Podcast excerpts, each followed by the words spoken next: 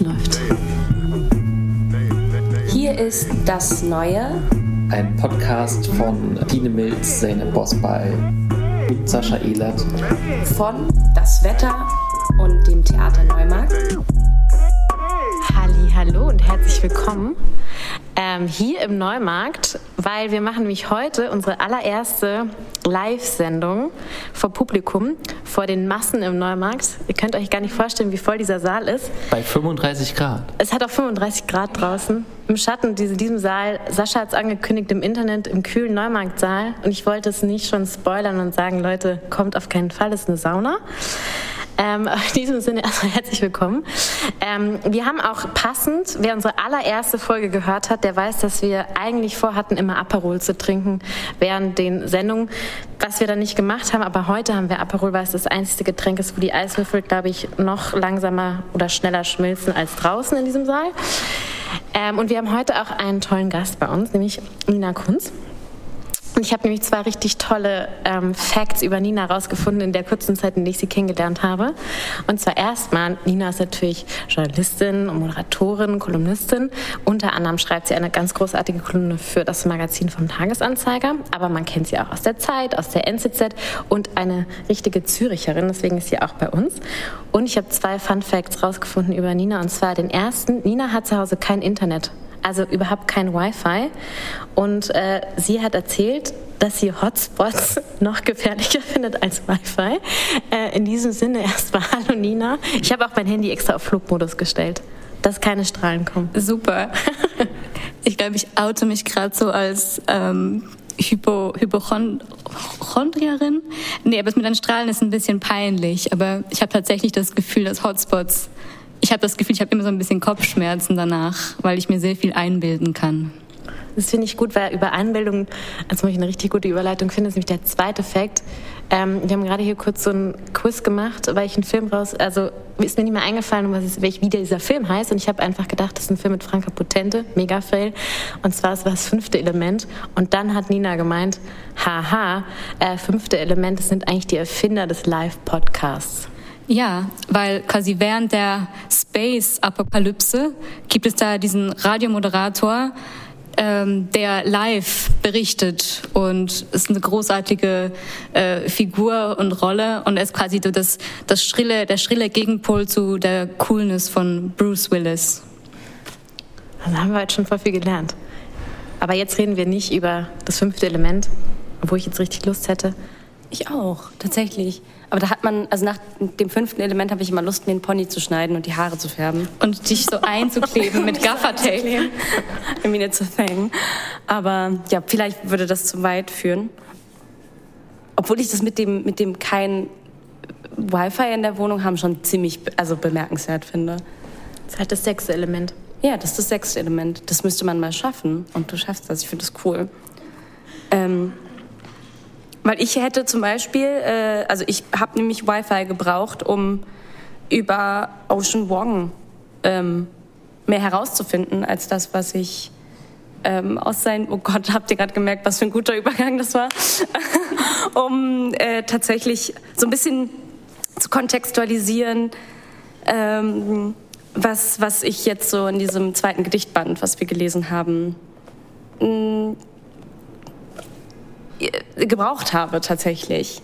So, aber Ocean Wong, ich sage ganz kurz ein paar Worte zu ihm. Der, ähm, wer ihn nicht kennt, er ist, glaube ich, so einer der Stars der äh, amerikanischen, aber auch internationalen Literaturszene. Also ich glaube irgendwie, also in meiner Bubble ist irgendwie so kaum jemand an ihm und, und, und seiner Kunst vorbeigekommen. Vor allen Dingen ähm, an seinem 2020 erschienenen Roman On Earth We Are Briefly Gorgeous. Auf Erden sind wir kurz grandios. Und ähm, davor hat er aber schon einen anderen Gedichtband veröffentlicht. Ähm, der hieß Nachthimmel mit Austrittswunden, von dem ihr tatsächlich auch Fan seid, ne? Und ähm, ich habe tatsächlich erst ähm, den Roman gelesen und dann eben die, ähm, die Gedichte jetzt, den zweiten Band, Zeit ist eine Mutter.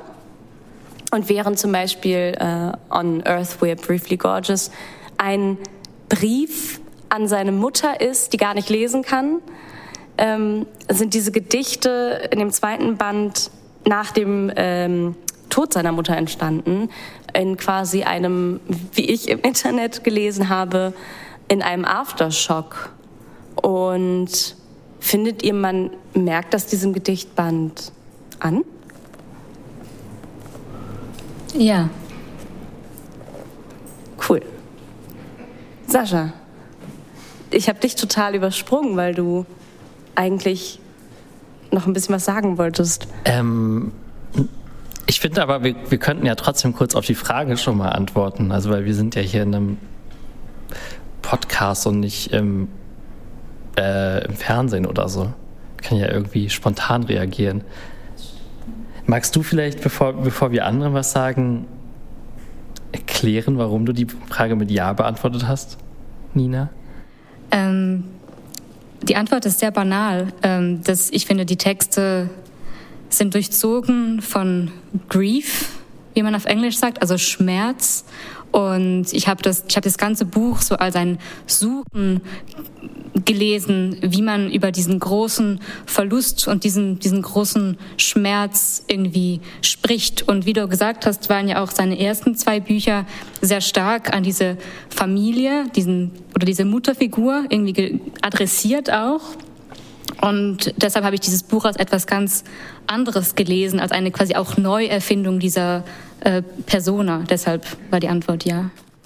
Um noch ein bisschen mehr zu kontextualisieren, was ich gerade einfach, glaube ich, vor Aufregung äh, vergessen habe, ähm, ist zu sagen, dass Ocean Wong ein äh, 1988 in Vietnam, in Saigon geborener, ähm, heute geouteter ähm, homosexueller Mann ist, der in den USA lebt, offen auch. Ähm, und seine Texte werden, also sind, sind so geprägt von einfach ganz bestimmten Themen, die sich auch so im, im, im Roman, in den Gedichten immer wiederfinden, wo ich gerade dachte, wie konnte ich irgendwie vergessen, das zu sagen, dass es nämlich auch ganz viel um die äh, Kriegserfahrungen seiner seiner Mutter geht, die im Vietnamkrieg aufgewachsen ist ähm, und dann quasi in den 90ern, Anfang der 90er, mit fünf weiteren Familienmitgliedern und ihm äh, in die USA ausgewandert ist, dort erstmal ein Jahr in einem Flüchtlingscamp gelebt hat und dann in einer ähm, amerikanischen Kleinstadt. Und ähm, er redet eben oder er schreibt vor allen Dingen ganz viel davon, wie es ist als ähm, als vietnamesischer schwuler Mann äh, unsichtbar zu sein in Amerika, in den USA. Ähm, der redet ganz viel darüber, was ähm, das Trauma seiner Mutter, seiner Familie mit ihm gemacht hat, was es mit seinem Schreiben macht und wie er aber auch dieses Schreiben benutzt. Also ähm, aus einem Gespräch von vorhin und einem Zitat von von dir, was du rausgesucht hast, Nina, glaube ich, ähm, was ich total schön fand, ist, ich habe jetzt gesagt, okay, er hat aus so einem Aftershock herausgeschrieben, nicht nur um zu verarbeiten, sondern vor allen Dingen, weil er das Schreiben, weil er das Schreiben liebt, weil ihm das Schreiben Spaß macht und nicht um nochmal durch die Scheiße zu laufen, sondern um sich auch abzulenken und auch Freude in, in so einem Verlust äh, um nach so einem Verlust wieder eine Freude zu empfinden. Er meint ja auch explizit, also das Schreiben von Lyrik. Genau. Genau. Weil es ist halt eben kein, es ist halt keine Prosa, sondern irgendwie wir haben hier Lyrik, ein Lyrikband in der Hand, wo ich immer sofort in so Deutsch-Leistungskurs äh, Vibes äh, versinke tatsächlich. Ja. Also ich, ich habe das so, ich habe das so in der Hand und das ist lustigerweise bei der englischen Version nicht so. Wir haben also beide. Und wenn ich die Gedichte zum Beispiel auf Deutsch lese, bin ich halt sofort, bam.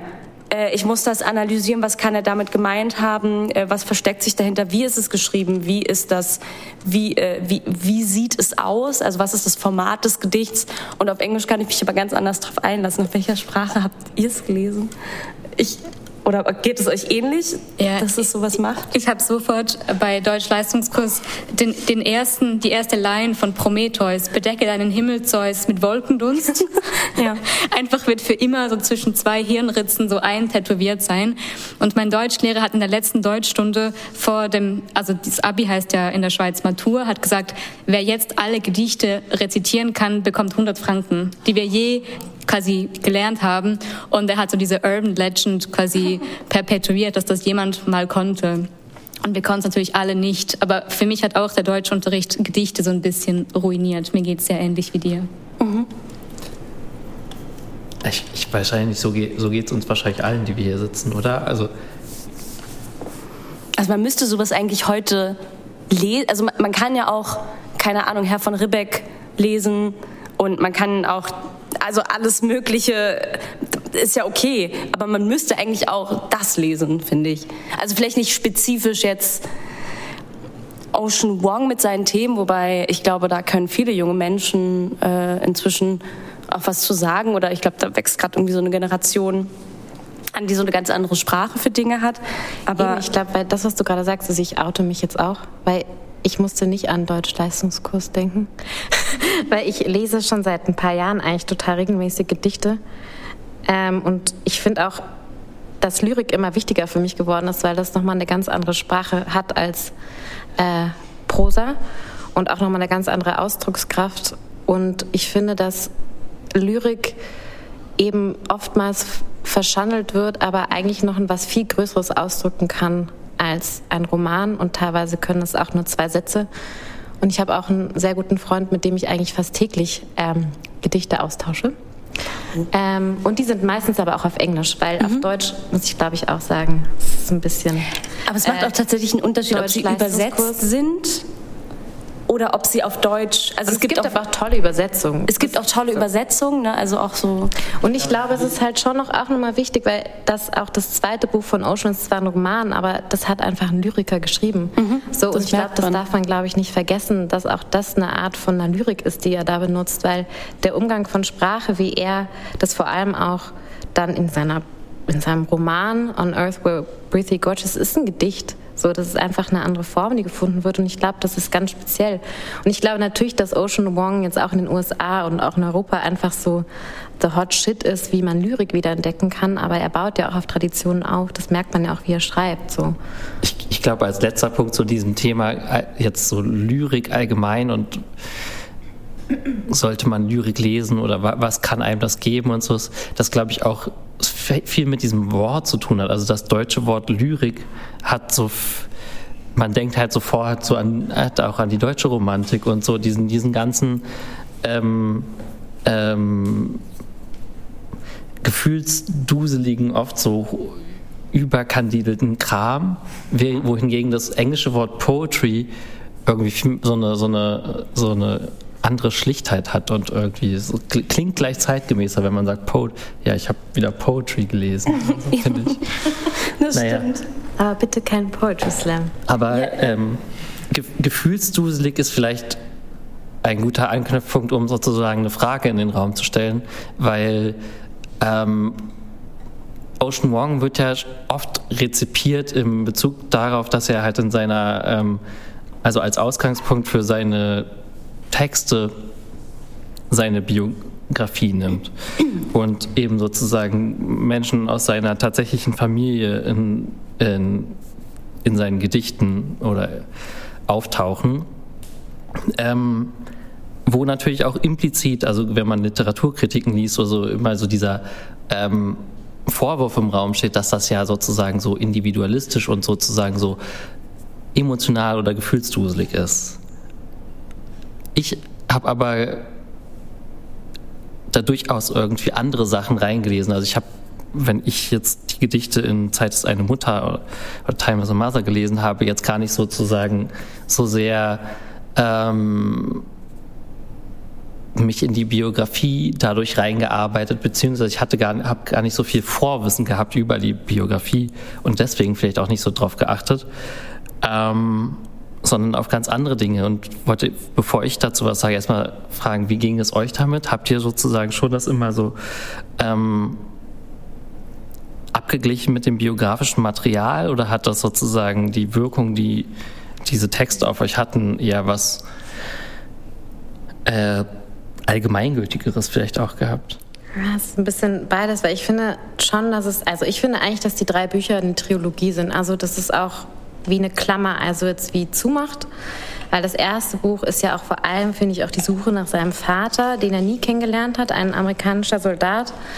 Ähm, den er auch irgendwie umbringt in einem der Gedichte, so als Telemachus und ihn dann im Ocean so ähm, treiben lässt und umgebracht hat. Und dann eigentlich so dieses Trauma der Mutter wie mitnimmt und dann in das, zweite Buch einzusteigen, um ihr dann wie sozusagen diese Briefe zu schreiben. Um sie, und jetzt ist sie tot. Also es ist ja wie, finde ich, so ein Fortsetzen des ersten Buches. Also ich finde, das ich konnte es halt nur in diesem Kontext lesen und gar nicht losgelöst weil ich die anderen zwei schon gelesen habe. Deswegen finde ich das total schwierig, davon loszulösen. Aber ich weiß nicht, wie es also dir ging, weil oder du hast den ersten dieses erste Roman, äh, dieses ersten Gedichtsband ja. gar nicht gelesen. Also es ist so, ähm, was ich so ganz wichtig finde, ist, dass ich es sprachlich, ähm, ich finde es einfach richtig, richtig gut.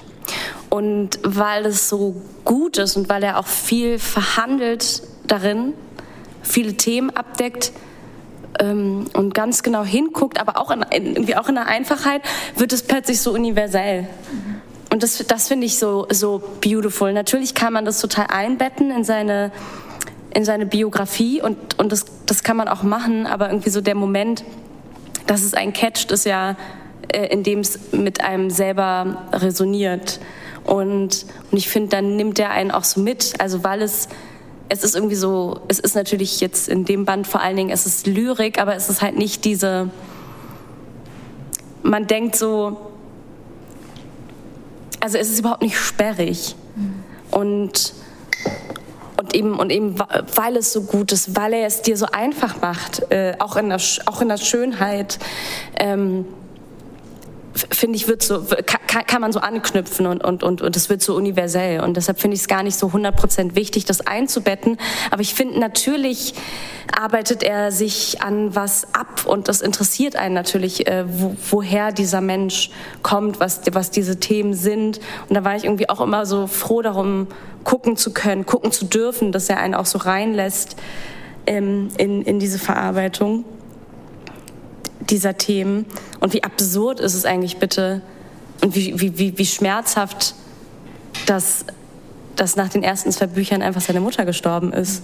Und das, das dritte Buch einer Abhandlung auch dessen ist, finde ich, so, fuck, wie kann das Leben eigentlich spielen? Also, als wäre das, also ich will gar nicht, ich traue mich gar nicht, das irgendwie zu sagen, aber es ist so, also wie krass ist das, dass, dass diese Trilogie entstanden ist oder so?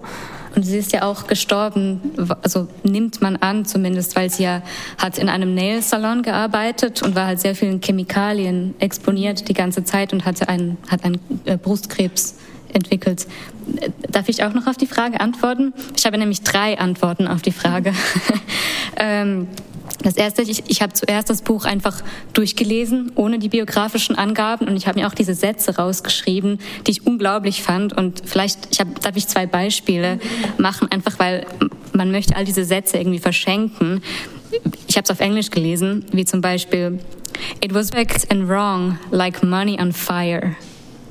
Oder The most normal things about me are my shoulders. Also das ist so die Einfachheit der Sprache. Und dann habe ich es aber nochmals gelesen und ich hatte schon das Bedürfnis, irgendwie, ich habe viele Porträts gelesen dann über ihn, irgendwie in der Vanity Fair und auf Guardian.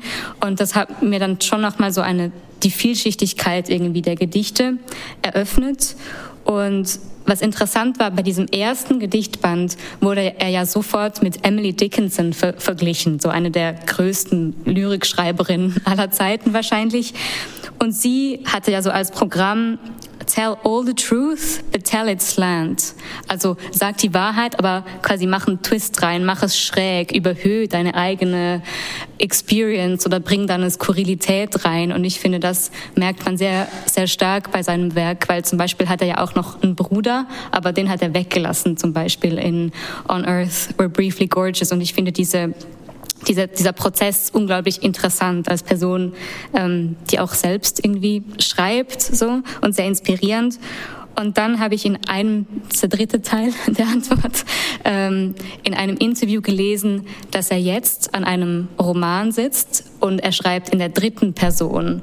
Und er sagt, er merkt, dass diese dritte Person total so alluring ist und er versteht, warum so viele quasi Männer diese, diese Perspektive so gerne mögen, weil man so viel Kontrolle hat und einfach sagen kann, Peter macht das und Hans-Peter macht das und so.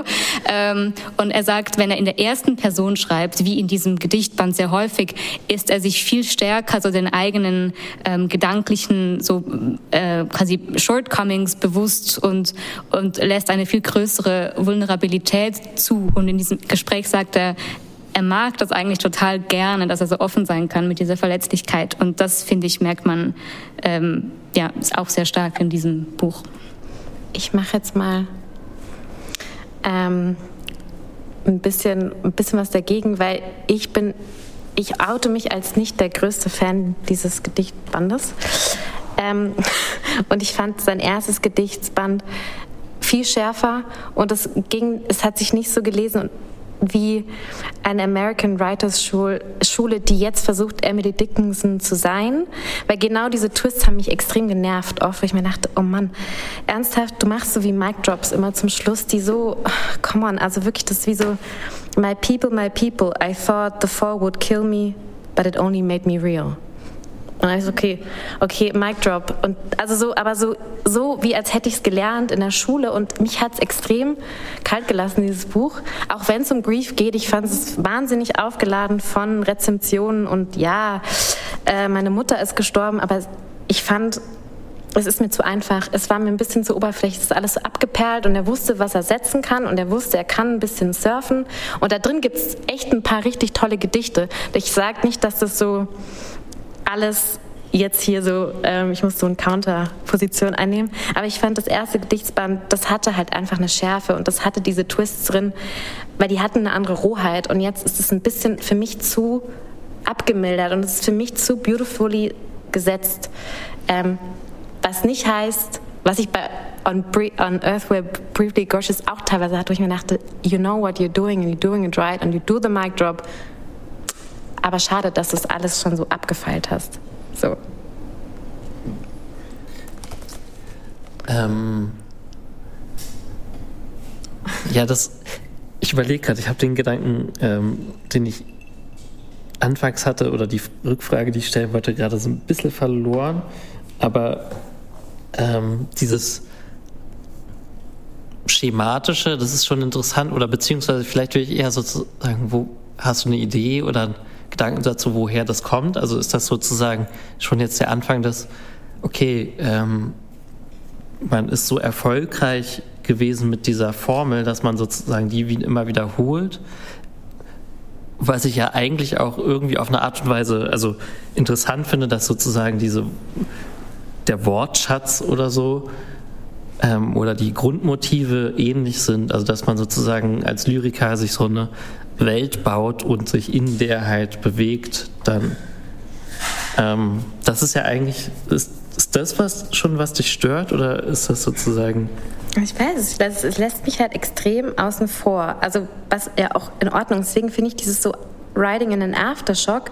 Ich lese es schon so ein bisschen wie ein Schock, aber ein Schock, der fast gar nichts mehr zulässt, sondern wie so eine Rezeptformel jetzt benutzt, um über Grief auch zu schreiben. Ähm, mhm. Aber es ist auch eine Unterstellung, die ich mache. Aber ich lese es halt. Also für mich ist es ähm, halt ich lasse euch ein bisschen außen vor, ich lasse euch aber trotzdem rein, weil ihr wisst doch eh alle, was passiert ist. Meine Mutter ist gestorben und ich schreibe jetzt ein Buch über Grief. Und ich mache ein Gedichtsband da auch noch draus. So. Hm. Aber ich finde, wenn man sich gar nicht so sehr, also ich habe nicht so wahnsinnig viel ähm, ähm, Artikel über Ocean Wong vorher gelesen und als auch gar nicht so zu sagen, mich in den Jahren zuvor mich gar nicht so viel mit der ähm, Rezeption beschäftigt. On Earth We Are Briefly Gorgeous hatte ich mal angefangen zu lesen, aber irgendwie hat es mich nicht so gekriegt. Ähm, vielleicht, weil ich manchmal auch, wenn ich, also wenn ich Romane lese oder wenn ich Prosa lese, dann so als Leser so ein bisschen konservativ bin, dass ich halt irgendwie dann äh, auch ein Roman habe, in den ich so reinsinken kann, wo nicht so die Sprache sozusagen im Vordergrund steht und die Methode oder so. Und dementsprechend habe ich das so relativ unvorbelastet gelesen und fand dann schon gewisse Dinge total interessant. Also auch zum Beispiel dieses, mal dieses, ähm, also diese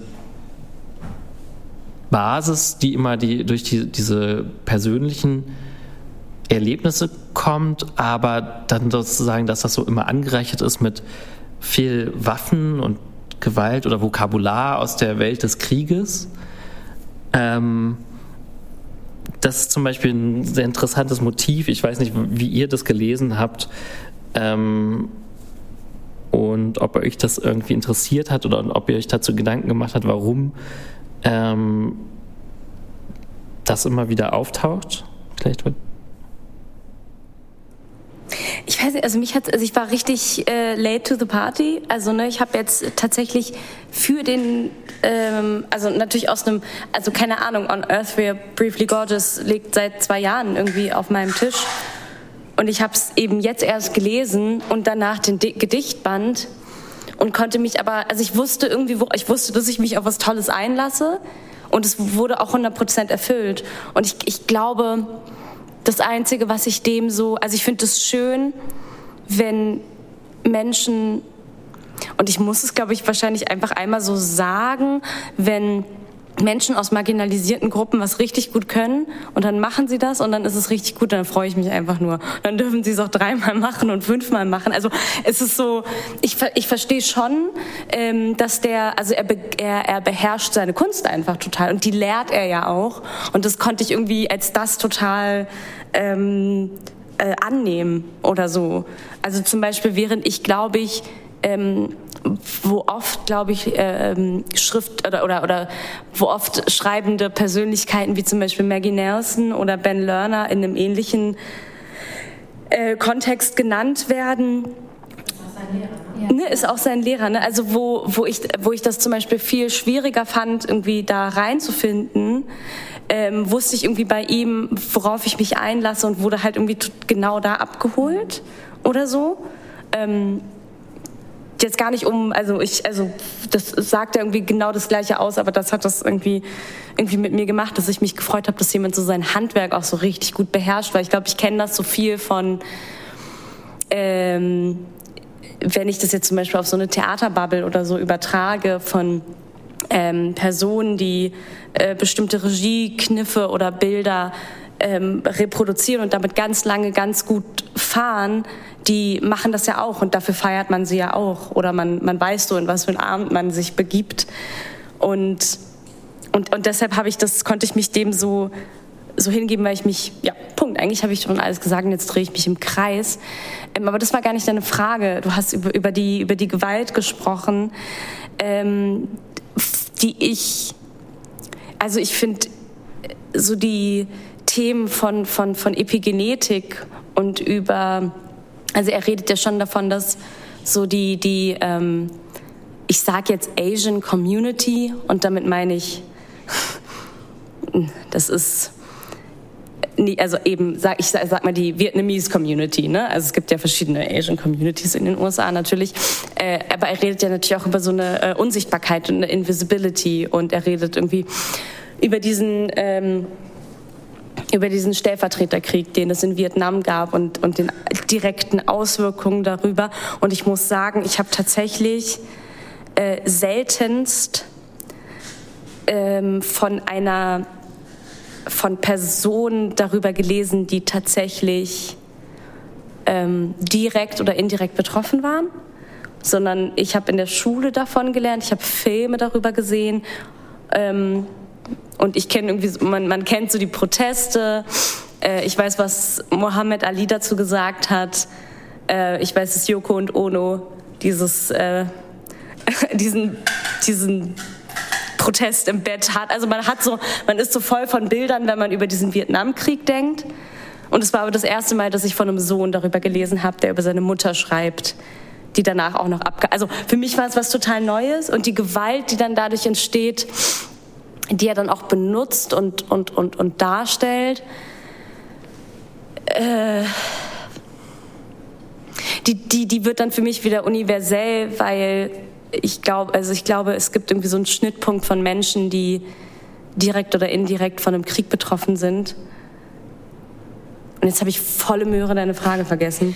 Aber darf ich noch was ja. ergänzen zu, weil ich habe mir bei der Lektüre tatsächlich etwas über, überlegt, was mit diesem Schockmoment zu tun hat, den du angesprochen hast, und mit den Waffen gleichzeitig, weil was ich so interessant finde und mich hat eben quasi, man sieht das jetzt nicht im Podcast, aber ich glaube, es gibt so einen Graben von den Fans und von den SkeptikerInnen, aber mich hat dieser, dieser Schockmoment total überzeugt, weil ich glaube, eine Sache, die vielleicht so ähnlich wie universell ist, ist, dass man ja sich, wenn man so einen Verlust erlebt, total ohnmächtig fühlt. Und diese Ohnmacht kommt in diesem Buch immer wieder vor. Und was er aber macht, ist mit der Sprache, ist, dass er sich so eine Allmacht aneignet in diesem, in diesem unglaublichen Moment des Schmerzes. Und er sagt zum Beispiel, und er geht dann auf die Metaebene und sagt, Ben said, you can do anything in a poem. So I stepped right out of it into this one. Oder a flick from my wrist and a house rises from the snow. Und das fand ich total interessant, dass er, ähm, oder sehr berührend, dass er in diesem Schockmoment von Verlust sagt, okay, aber in der Sprache kann ich quasi meine eigene Welt erschaffen und habe dann die Kontrolle und äh, das fand ich so krass zu lesen. Und gleichzeitig geht es aber auch immer um diese Sprachlosigkeit und dann die Grenzen der Sprache wieder. Ähm, das fand ich sehr krass und ich glaube, und diese, diese Waffen ähm, ist ja sehr häufig quasi in Kombination mit der Sprache. Irgendwie ein Wort kann Gewalt ausüben oder ein Wort geht durch dich und, und macht irgendwie eine, eine Wunde. Und ich fand das immer so eine Reflexion auf, auch auf wie quasi wie Sprache eine Realität oder Schmerz auch irgendwie erschaffen kann. Und er konnte ja auch bis elf, glaube ich, nicht lesen oder, oder schreiben und war dann in dieser, ähm, und ich weiß eben gar nicht, ob das jetzt quasi unfair ist, den Gedichten gegenüber immer das zu spiegeln mit seiner Biografie, aber ich konnte das wie nicht mehr wegdenken, dass er auch in dieser Klasse war und die Leute haben so Insider-Jokes gemacht über, über Shakespeare, die irgendwie nicht, halt, nicht, nicht, nicht teilnehmen konnte und wie, ja, und ich finde das sehr berührend, wie er sich diese Sprache angeeignet hat und jetzt darüber schreibt in diesem Schmerzmoment. Und um, um, um irgendwie sofort, also ähm, aber keine Ahnung, das ist, glaube ich, dann auch so eine sehr subjektive Position von, das haut mich dann einfach um, ähm, wenn ich, wenn ich äh, von einer Person höre, die einen Brief, einen Roman schreibt, einen Brief an, an die Mutter schreibt, die einfach nicht, die nicht lesen kann. Ne? Und die, also das, das beschreibt er zum Beispiel in dem Roman und das macht mich dann einfach, also ist, das füllt mich dann plötzlich so an die äh, plötzlich sagt, komm, lass uns in einen ähm, ja, und da wird's, äh, ich glaube, vorhin wurde gesagt, gefühlsduselig oder so. Natürlich wird's da total gefühlsduselig. Die, die in dem Roman sagt, hey, komm, lass uns in den Supermarkt gehen und Ausmalbücher holen. Und dann malt sie halt die ganze diese Ausmalbücher aus und hängt es überall auf, weil das dann für sie eine Verarbeitung ist und, und sie schafft es aber, also sie, sie kann halt nicht lesen und er schafft es nicht, ihr das Lesen beizubringen.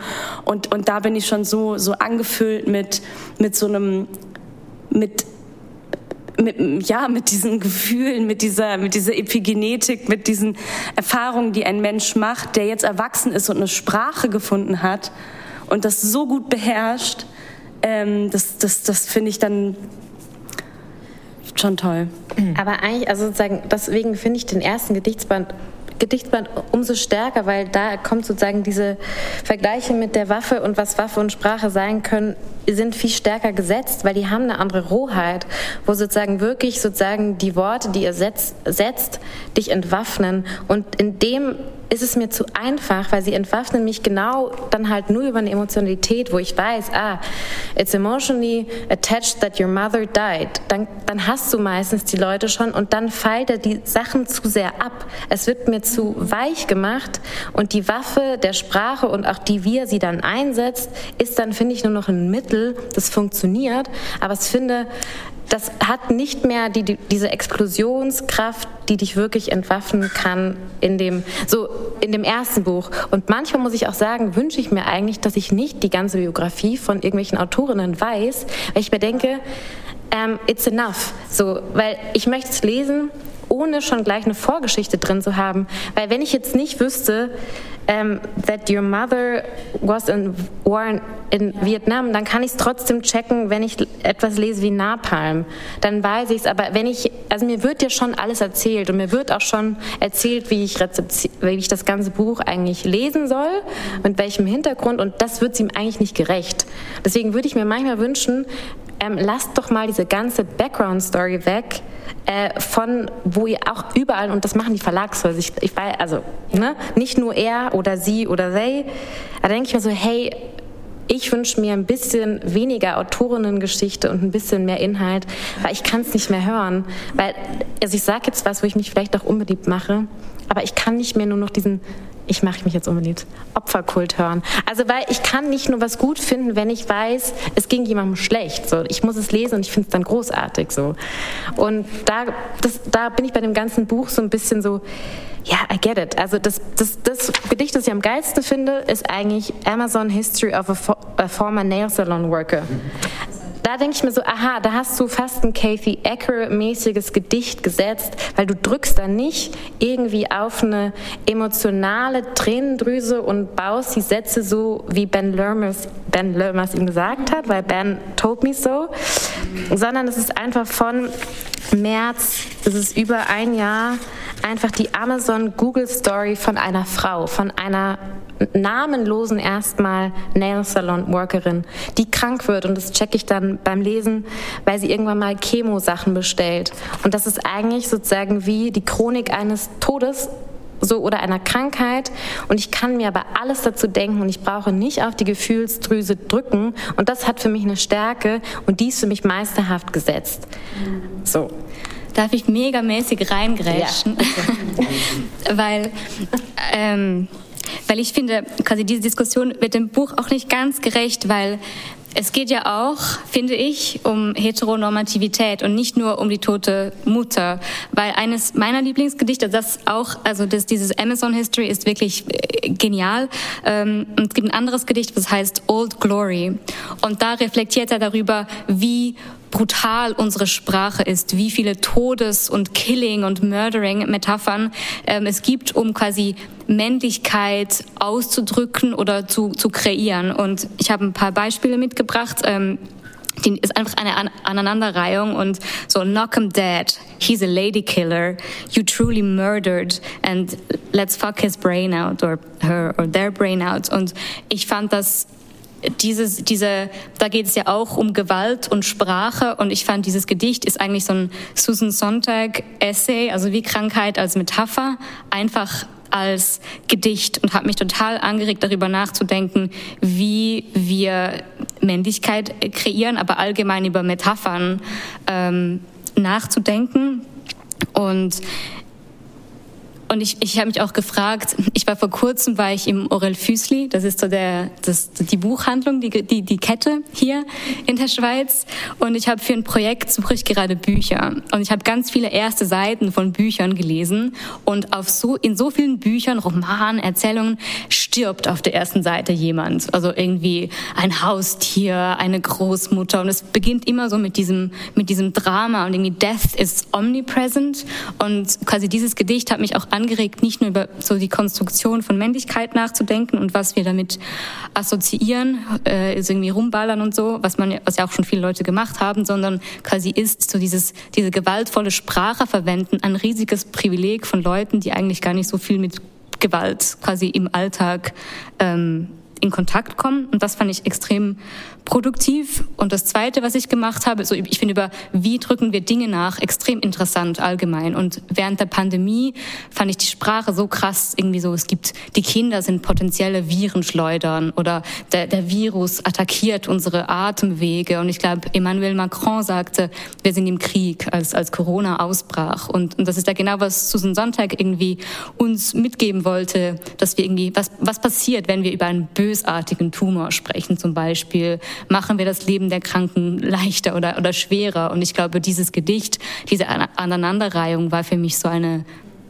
eine, eine Weiterziehung dessen und das hat mich einfach mega geflasht, über die Gewalt in unserer Sprache nachzudenken. Und ich glaube, wir waren vorher spazieren und du hast auch gesagt, ach, es war so Bombe. Und, und, das ist, und ich glaube, wenn ein Gedicht quasi machen kann, dass du über den eigenen Sprachgebrauch nach, nachdenkst, also, also ich will nur sagen, das ist überhaupt nicht nur gefühlsduselig, sondern auch einfach intellektuell also hoch, anregend, scharf, produktiv, großartig. Ja. Aber ich glaube, da hast du ja voll, auch voll das gute Beispiel genannt. So, weil ich sage ja sozusagen gar nicht, dass ich jetzt alles hier drin scheiße finde, sondern ich finde, es gibt da drin echt ein paar so richtig gute Bomben, so. Und ganz viel aber auch, wo sie Bomben dann entschärft werden. Und ich meine, man kann ja ein Gedichtsband auch so lesen, wie man will. Man muss ja nicht alles auf einmal lesen, so. Man muss ja nichts chronologisch lesen. Ähm, aber ich habe trotzdem eine Frage, wie ihr diese ersten zwei, also er macht ja eine Setzung, es sind ja drei, also wie so drei Kapitel, aber es gibt ein Gedicht, das vorgestellt wird und dann fängt es erst an und dann eigentlich noch eins wie so ein, Epi also es gibt so einen Prolog und einen Epilog. Und die Frage. Genau, also wie ihr, also soweit, das ist ja nochmal eine andere Kontextualisierung. Er fängt ja an mit The Bull und hört auf mit Woodworking at the End of the World. Ist ja auch nochmal eine Sitzung. So. Und ich meine, das ist ja, du setzt ja ein Gedichtsband ganz klar. Das ist ja eine Dramaturgie dieses Buches. Der macht ja keine random Auswahl und sagt, ah, ich mache jetzt hier mal noch eine graue Seite rein. Und dann fange ich mit der Eins an. So. Aber was hat das für eine Klammer für euch aufgemacht? Also diese zwei, weil die sind schon nochmal ganz anders, finde ich. Hey, sollen wir, weil wir gerade Publikum haben, die einfach einmal vorlesen? Oder ist das zu Schauspielerin-mäßig von mir? Please. Ich glaube, ich biete mich mal dafür an. du hast die Ausbildung. Yes. Das erste Gedicht. Also der Epilog. Der Stier. Er stand draußen im Garten allein, so dunkel, dass ringsum die Nacht violett umher. Siehst du noch mal von vorne. Der Stier. Er stand draußen im Garten allein, so dunkel, dass ringsum die Nacht violett unterlief. Mir blieb keine Wahl. Ich machte die Tür auf und trat hinaus. Wind in den Wipfeln. Er sah mich mit kerosinblauen Augen an. Was willst du? fragte ich, vergessend, dass ich gar keine Sprache hatte. Er atmete weiter, um am Leben zu bleiben. Ich war ein Junge, also ein Mörder meiner Kindheit. Und wie allen Mördern war mein Gott die Stille. Mein Gott war er still dort wie das Gebet eines mundlosen Mannes. In seiner Fassung stob das grünblaue Licht. Ich wollte ihn nicht, wollte nicht, dass er schön war. Aber weil Schönheit doch nicht nur betörend sanfter Schmerz sein kann, griff ich nach ihm und fand nicht den Stier, sondern die Tiefen vor. Keine Antwort, sondern ein Tor in Gestalt eines Tieres, wie ich. Und der Epilog also English Woodworking at the End of the World. Holzarbeiten am Ende der Welt. Nach allem eine Laterne auf einem Feld, wie ein Flecken Gras anscheint. Ich streckte mich, gerade auferstanden, in ihre Wärme und wartete auf einen Weg. Und da lag auf einmal der Junge neben mir. Er trug ein T-Shirt mit den Ninja Turtles, nicht aus dieser Zeit, die Farben fern. Ich erkannte seine Augen wieder, schwarze Knöpfe von dem Mantel, den ich meiner Mutter über das Gesicht zog am Ende. Warum gibt es dich, wollte ich wissen. Ohne sie zu hören, spürte ich die Grillen ringsum, eine Kapelle am letzten Kriegstag. So still war er. Der Ort, aus dem ich fortging, war klein und amerikanisch. Bliebe ich auf den Knien, würde all meine Geheimnisse bewahrt. Bliebe ich auf den Knien, würden all meine Geheimnisse bewahrt. Als wir die Holzfäller herannahen hörten, die die Vergangenheit rodeten, um die Zukunft aufzubauen, begann der Junge zu weinen. Nur die Stimme, die Stimme, die erklang, war die eines alten Mannes. Ich griff in meine Tasche, doch die Waffe war fort. Sie musste mir herausgefallen sein, als ich weiter oben an der Straße meine Sprache begrub. Schon gut, sagte der Junge endlich, ich verzeihe dir. Dann küsste er mich, als schöbe er eine Porzellanscherbe in meine Wange zurück. Zitternd wandte ich mich zu ihm. Ich wandte mich um und das fand das Zitternd wandte ich mich zu ihm. Ich wandte mich um und fand das verblichene rote Hemd zerknittert im Gras. Ich legte es mir aufs Gesicht und hielt ganz still, wie meine Mutter am Ende. Da kam es zu mir, mein Leben, Und ich erinnerte mich daran, wie noch im Schwung sich der Stiel einer Axt an den Baum erinnert. Und ich war frei.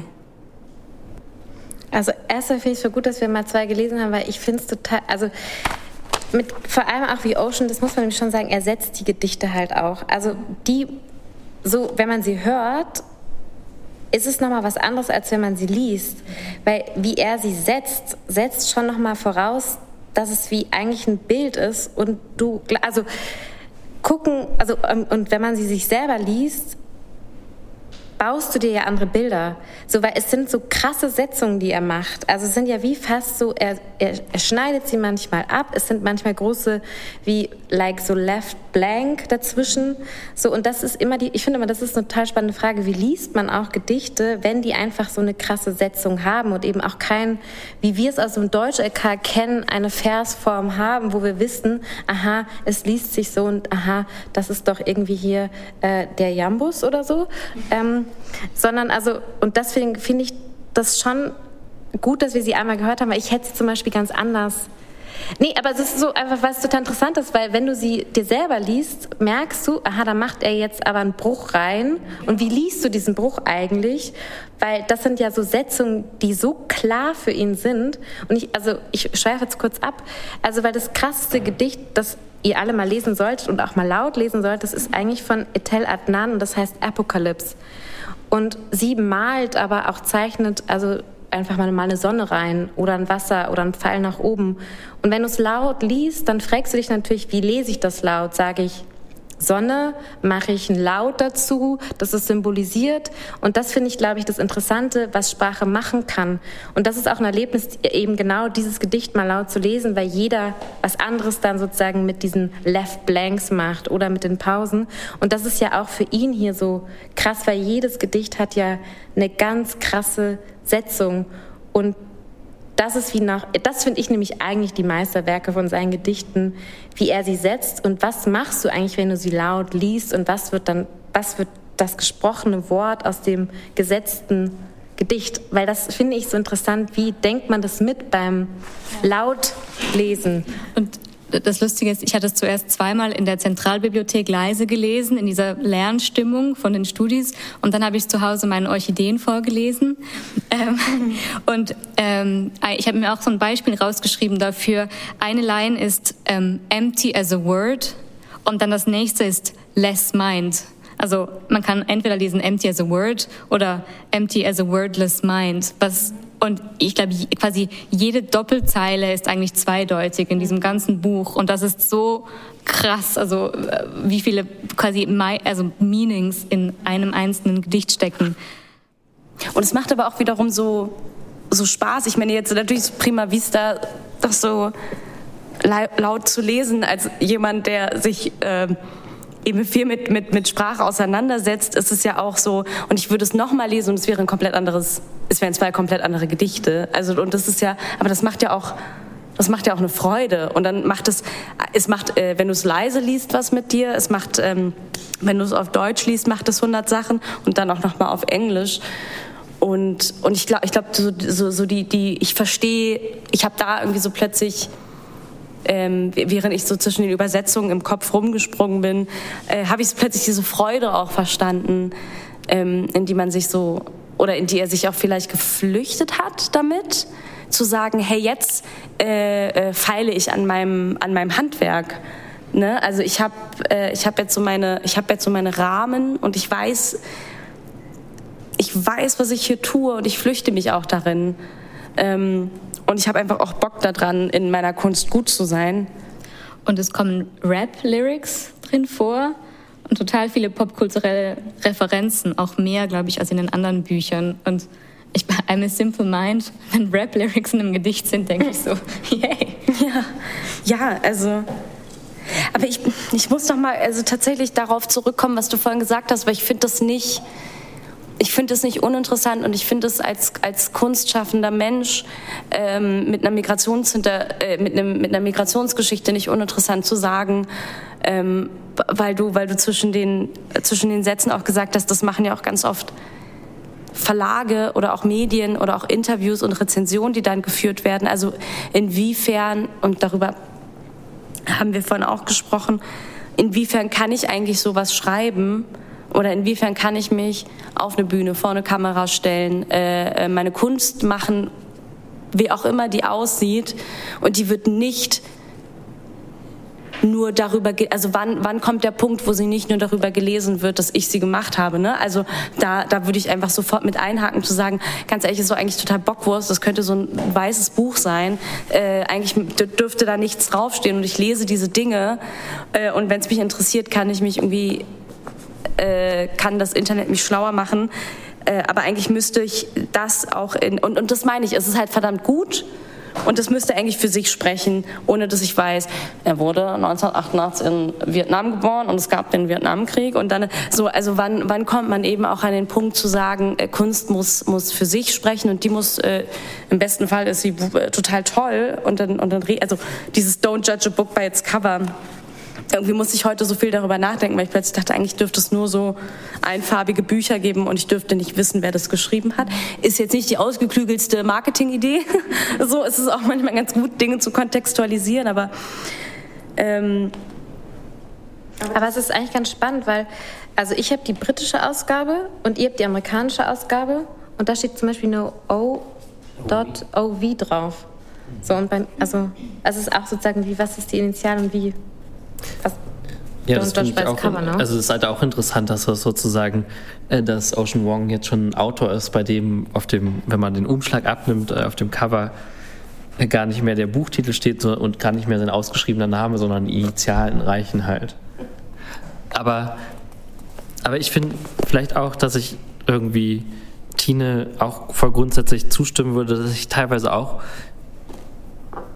genervt davon bin, dass in der Rezeption immer alles sozusagen so auf die, die Person zugeschnitten ist und dass Ocean Wong natürlich einer ein Autor ist oder einer von einer kleinen Anzahl an AutorInnen, bei dem äh, die Person, die Autorenperson oder AutorInnenperson super wichtig ist und wo die und Ocean Wong ist halt auch jemand, der irgendwie relativ viel äh, Gefolgschaft hat auf Instagram und so. Und ähm, sprich, das ist halt auch der Grund dafür, dass Ocean Wong als Marke so gut kommerziell funktioniert.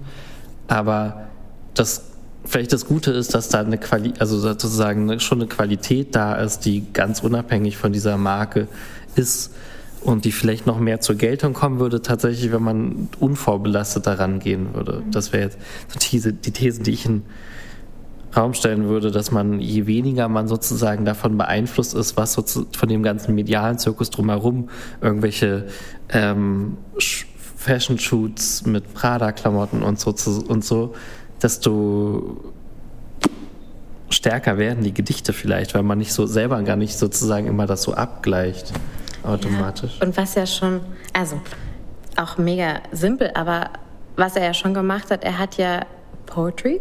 Ähm, auch wieder sexy, also ein bisschen sexy gemacht und auch so wieder so ein bisschen in so ein anderes Rampenlicht gesetzt, weil ich finde schon, das mache ich jetzt wieder so allgemein, aber ich finde schon, dass Lyrik und äh, Poesie, also auch in Zeiten, wo wir uns gerade befinden, nochmal was ganz anderes sein können und ganz andere Räume aufmachen als sozusagen wie ne, nur eine Story, also so oder nur ein gutes Buch. So und man einfach nochmal länger auch an Sätzen hängen bleibt und die sich aufschreibt und denkt, ach krass, das sind so Sätze, auch wie du vorher meintest, Nina, die will man so teilen oder das sind sowieso Geschenke. Und das finde ich schon großartig, dass es wie nochmal eine andere Bühne bekommen hat, auch sich über eine andere Form der Sprache auszudrücken und die auch wieder so, wie gesagt, ein bisschen sexier zu machen, weil es schon noch eine der tollsten Dinge der Welt sind Gedichte. Und ich muss auch einmal Deutschlehrerin, by the way. äh, ich, muss, ich muss ganz kurz dich von vorhin zitieren. Ich hoffe, das ist okay, Nina. Äh, was ich total schön fand, ähm, was ja eben auch etwas ist, wo ich bei, bei, bei Lyrik ganz oft drüber stolpere, ist, du denkst, du lässt dich, warte, Zitat, äh, du, denk, du denkst, du lässt dich auf einen Flirt ein und befindest dich plötzlich in so einer Long-Term Relationship. Und, und ich finde, das, das stimmt mit diesen das stimmt mit einigen dieser, mit einigen dieser Gedichten schon, dass du wirklich so denkst, boah, ich snack das jetzt irgendwie kurz weg. Äh, ich lese mal so ein Gedicht, so nur eine Seite lang und plötzlich bist du aber so, fuck, das haut mich voll vom Hocker. Und ich muss es vielleicht nochmal lesen und dann muss ich es laut lesen, ich muss es auf Englisch lesen, ich muss es achtmal lesen oder so. Und du bist so, und das fand ich irgendwie so ein schönes Bild dafür, dass es, dass, dass äh, diese oder was du auch meintest, Tine, mit den zwei, du hast plötzlich so zwei Sätze und die hauen dich einfach um. Und wie cool ist es, dass es jemand geschafft hat, das irgendwie wieder, wieder äh, make, make poetry sexy again. Also ähm, das, ich bin eigentlich irgendwie total froh, mich damit gerade so auseinandersetzen äh, zu können, mal abgesehen äh, von all den Dingen, die wir jetzt irgendwie auch kritisiert haben oder die Themen, die wir reingegangen sind. Ich habe vielleicht eine, eine versöhnliche ähm, These, weil ein, eine Sache, die ich ähm, in der Recherche, die mir wie ein bisschen bewusst wurde, er spricht häufig, und vielleicht ist wirklich mega bescheuert, wieder auf seine Biografie zurückzukehren, aber er, er ähm, spricht häufig von einer insulated privilege. Das heißt, er ist irgendwie so in Harvard oder in einer Lesung und da ist er der Gewinner des T.S. Eliot Prize und eben die literarische Sensation und man vergleicht ihn mit Emily Dickinson. Und im Krankenhaus mit seiner Mutter wird er gefragt, ob er Englisch spricht, obwohl er quasi ähm, Professor ist für, für, für Englisch. Und das ist schon also, sehr eine eindrückliche Anekdote. Und gleichzeitig versuchte aber auch so einen Universalismus zu schaffen mit, mit diesen Gedichten. Und er hat, er sagt auch, dass quasi, er glaubt, dass gerade wir in der jetzigen Zeit, dass alle irgendwie mit irgendeinem Thema Kummer, Kummer leiden oder also Grieving auf Englisch. Und er, seine Gedichte sollen eine Einladung sein. Also er, er sieht seine Gedichte als einen Ort, was ich sehr interessant finde, einen Ort, wo wir uns vielleicht treffen können mit unseren individuellen Grievances. Und das fand ich eine total ähm, schöne und nachvollziehbare Idee, maybe. Ähm, und das andere, was ich vielleicht noch fragen würde in die Runde, ist, du hast auch von diesem ähm, quasi Make Poetry Sexy Again. Äh, und äh, ähm, ich habe mich gefragt, quasi, warum das so ist, weil es gibt ja auch irgendwie, also Rupi Kaur zum Beispiel oder was ist es an dieser kurzen Form? Ist es, dass wir eigentlich gar nicht mehr unbedingt so viel Plot mögen, weil einfach quasi Gedichte gehen quasi direkt zum Gefühl, ist eine Verdichtung. Aber wie erklärst du dir dieses, äh, dieses Revival? Ich glaube, es, es geht nicht in jeder Zeit. Oder, oder meine, die Frage, die ich mir gestellt habe während der Lektüre ist, warum spricht uns diese kurze Version an? Ist es einfach, weil wir uns Twitter und Memes gewöhnt sind? Oder what is it? Aber warum gehst du von kurzer Version aus? Weil ich finde, es gibt ja Gedichte, die sind teilweise seitenlang. Also, und zum Beispiel dieses Apokalypse, das Gedicht ist voll, das ist, das ist ein ganzes Buch. Also so, ich glaube, das ist auch die Verkürzung zu denken, dass Lyrik wie die Verkürzung ist, so. Oder die Kondensation von was Längerem. So.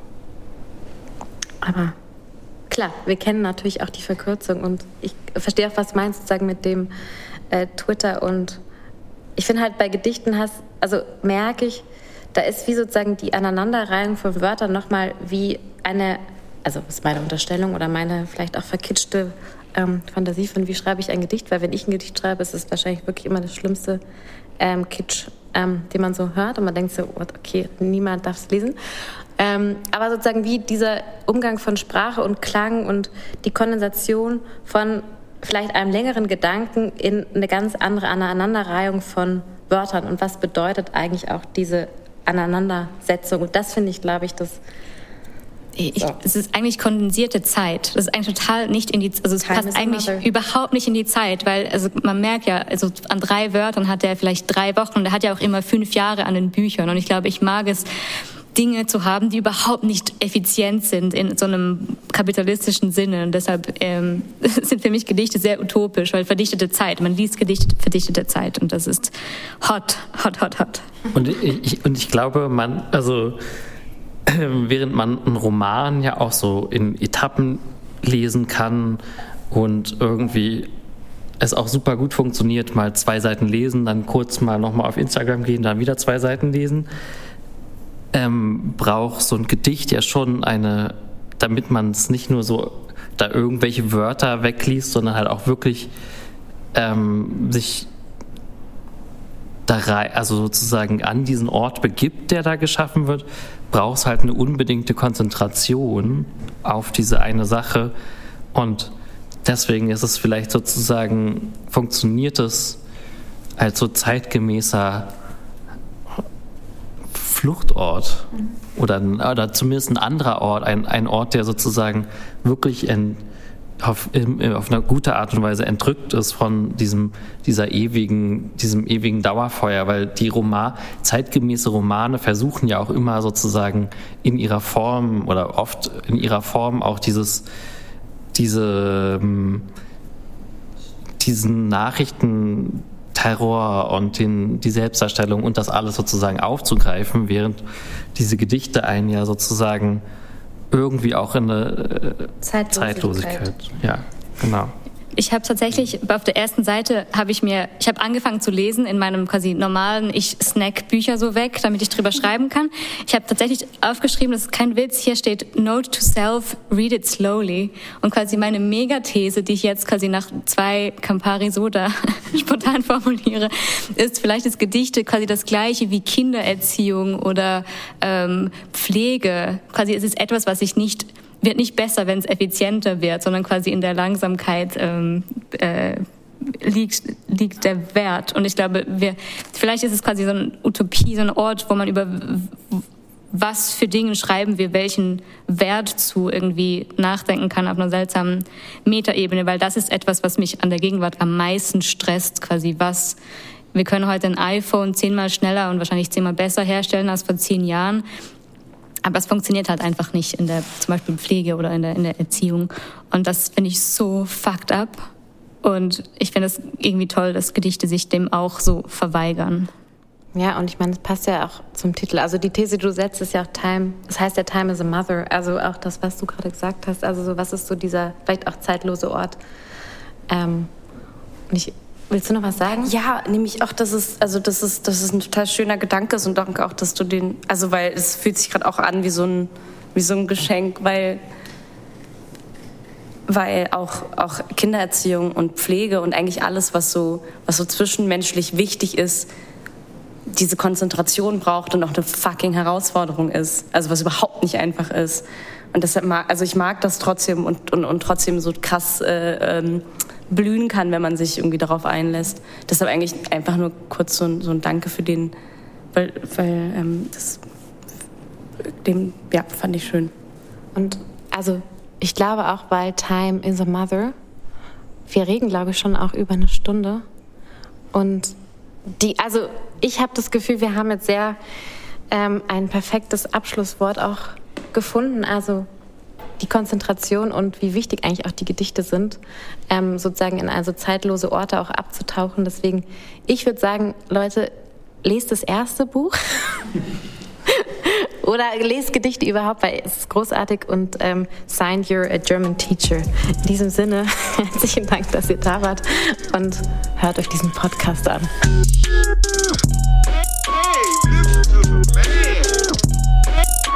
Hey, listen to the man.